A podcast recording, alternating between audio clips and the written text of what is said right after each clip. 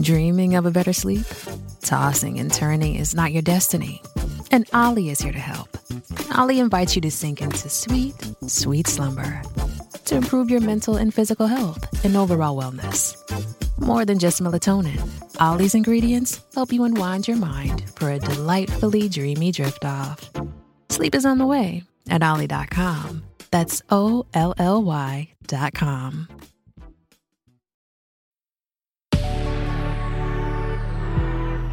Good risings. I'm Liz Earnshaw, and this is Hash It Out. Today, we are going to dive right into our listener question. Our listener question is Dear Liz, I frequently want to talk to my partner about how I am feeling, but we often end up getting into big fights whenever I bring up my emotions. The thing that happens is that I will share a difficult emotion with my partner. For example, being frustrated or sad about something that's happening with a friend or at work. And my partner will either tell me how I should feel or what I should do differently rather than just listening.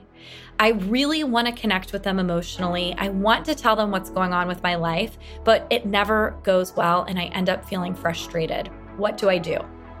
Okay, great question. So, as a therapist, I often see couples descend into arguments for the same exact thing because they struggle to accept and attune to their partner's emotions.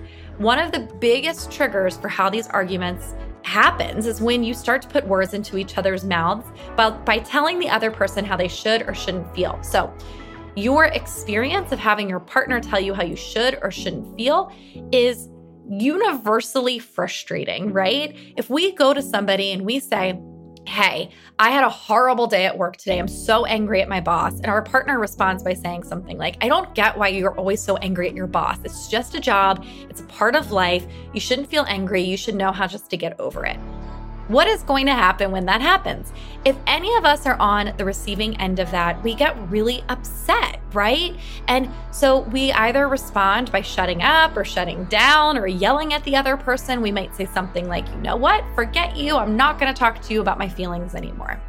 The interesting thing is, is that while it's universally frustrating to be on the receiving end on that, it's also pretty universal that we dole that out to other people. That when they come to us with their feelings, especially feelings that are frustrating to us, that we kind of tell them how they should feel about things, right? For example, someone might say to you, I'm so angry with how the doctors are dealing with this person I love. And the other person says, I don't think that's how you really feel. I think you're actually sad. You're just always using anger instead of sadness. The other person's going to be frustrated with that, right? So, the two examples I gave of someone telling somebody how they should feel really illustrates how that's going to activate an argument. Sometimes it's a quiet type of argument that we have in our head, like we start telling ourselves, I'm just not going to talk to my partner anymore. And sometimes it can get loud.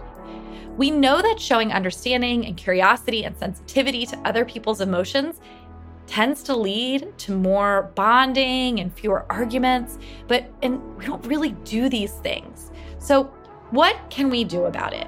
Something that's really really important to do is to learn how to be differentiated. And so your partner needs to learn that you are different than them.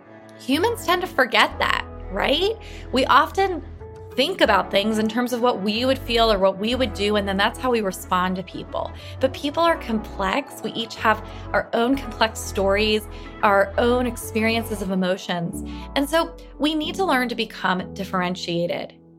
Differentiation is the ability to be present with the emotions of other people without trying to control them through shutting them down or like fixing them for the other person. So, in order to respond well to our loved ones, we have to be able to differentiate. That means being connected to ourselves. So, your partner being able to say, you know what, I wouldn't be upset about that. So, being connected to themselves while also still being connected to another person and being able to understand that their feelings and their perceptions might be different. In order to improve that, I always encourage people to practice speaking for themselves. Notice how often you're not actually speaking for yourself. You're telling people what they should do or what they should think, or you're using a crowd by saying something like, well, other people wouldn't be upset about that. The next thing is to learn how to validate not only your partner, but yourself. And then last but not least, you need to learn to self soothe. We tend to shut people's emotions down and be unable to emotionally connect when we feel overwhelmed inside. And so, learning to self soothe helps us to be present.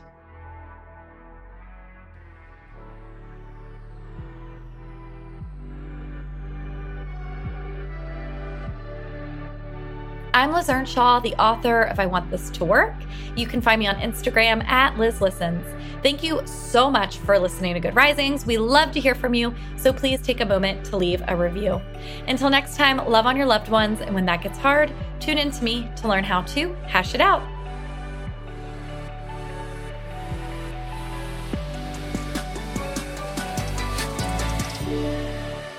Good Risings is presented by Cavalry Audio.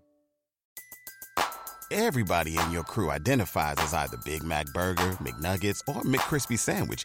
But you're the filet fish Sandwich all day. That crispy fish, that savory tartar sauce, that melty cheese, that pillowy bun. Yeah, you get it. Every time. And if you love the Filet-O-Fish, right now you can catch two of the classics you love for just $6. Limited time only. Price and participation may vary. Cannot be combined with any other offer. Single item at regular price. Ba da ba ba ba.